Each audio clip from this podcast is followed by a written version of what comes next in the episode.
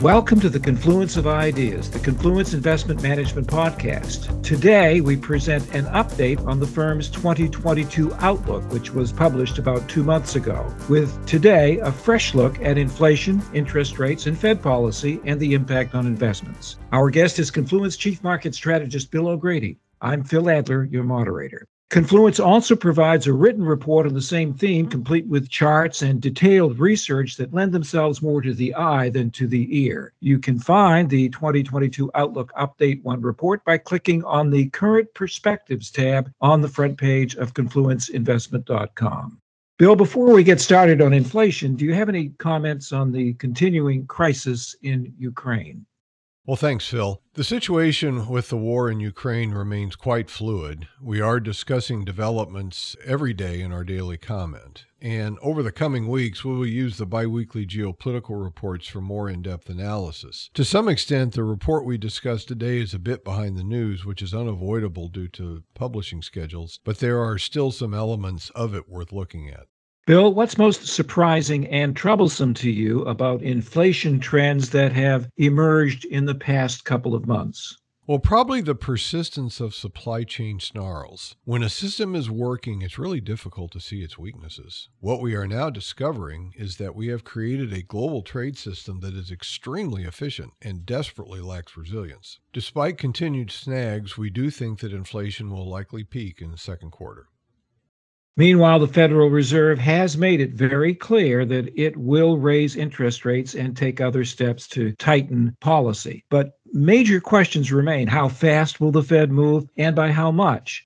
The Confluence written report outlines four likely paths for Fed tightening to play out. Which would be the best outcome for the American economy? Well, by far, the best outcome is number four, which is a soft landing. In that scenario, the Fed tightens just enough to dampen inflation but avoids triggering a recession. It's also very unlikely to occur.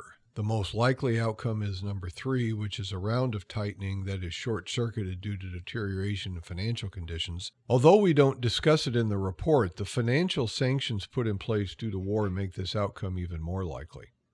Sorry to hear that a soft landing is unlikely. Just how likely is it based on historical comparisons? Well, the simple answer is not very. Nearly all tightening cycles end up with a recession, and to some extent, avoiding a recession is mostly luck. If you look at history, there's been about three cycles that did not end up in a recession. That's with data starting in 1951. Which of the four outcomes that you describe in your written report would be the worst for the U.S. economy? By far, the worst outcome would be a loss of confidence in the currency that triggers a run out of long duration treasuries. This outcome isn't likely, but if it occurs, we would likely see a recession similar to the 81 82 downturn. Can we expect a strong dollar policy in Washington gaining favor at the expense of trade deficit reduction to make sure that currency debasement does not occur? Well, saying one wants a strong dollar and doing something to cause it are two different things. Volcker, in my opinion, was successful because his actions restored faith that the U.S. would be willing to suffer austerity to support currency confidence. It is unclear, given the pol- political atmosphere and high levels of debt, if the Fed could even maintain such a policy. Bill, you say a currency debasement could occur if policy is tightened too slowly. What happens if the Fed errs in the other direction, tightening policy too quickly? Well, that's the outcome we're familiar with, which is a recession. The Fed tightens rates to beyond the point of yield curve inversion. Unemployment would rise, aggregate demand would fall, and the economy would experience negative real growth. Now, in your written piece, you point out that the likelihood of recession increases when Fed funds exceeds the yield on 10 year Treasury notes. It looks to me like we have a long way to go before this occurs. Do we? At first glance, that would seem to be the case. Given that policy rates haven't moved yet, there is a long way to a downturn. But it's important to note this is a two variable relationship. If the 10 year yields start to fall, the spread could narrow rapidly. Now we turn to the fourth possible path, and the one you think is most likely Fed tightening, which leads to a financial crisis as opposed to a mere recession. which in turn leads to a rapid easing of policy. Could you explain how this scenario might work out?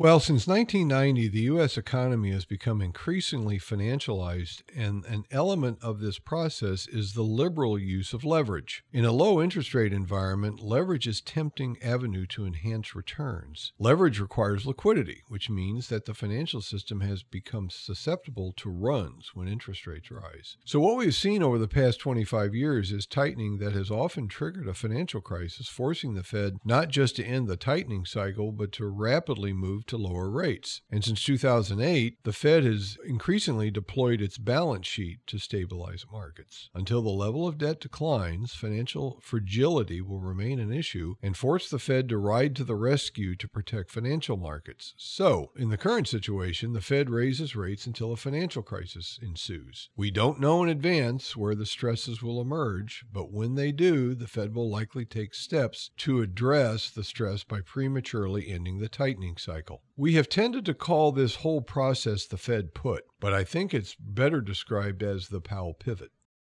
Bill, which indicator do you rely on as a measure of financial stress? And what is the indicator telling us right now? Well, there are numerous ones we look at. Bloomberg has a financial conditions index with just a few market variables that is calculated in real time. But I like two the Chicago Fed's Financial Stress Index and a similar one fashioned by the St. Louis Federal Reserve. Both are calculated weekly and are broader measures of stress. The former one has a longer history, so I tend to use it more often in publications. And what are these indicators telling us right now? Well, so far, not a lot of stress is showing up in the system, but I would warn that since really in this century, financial stress kind of goes from zero to 60 very fast. So, in other words, things look fine, and then in very short order, sometimes in less than two or three weeks, uh, a crisis occurs. So, uh, just because we're okay now does not mean we won't see conditions deteriorate rapidly at any point. Bill, I read your reports every day on the markets, and I noticed how often the confluence analysis has referred to Fed statements lately as giving the impression of panic.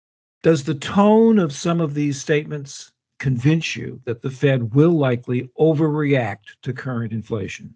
Well, the reason for the impression of panic is that, in our opinion, the Fed no longer has a working model of the economy. Thus, it tends to vacillate its policy response really tied to the issue of the day.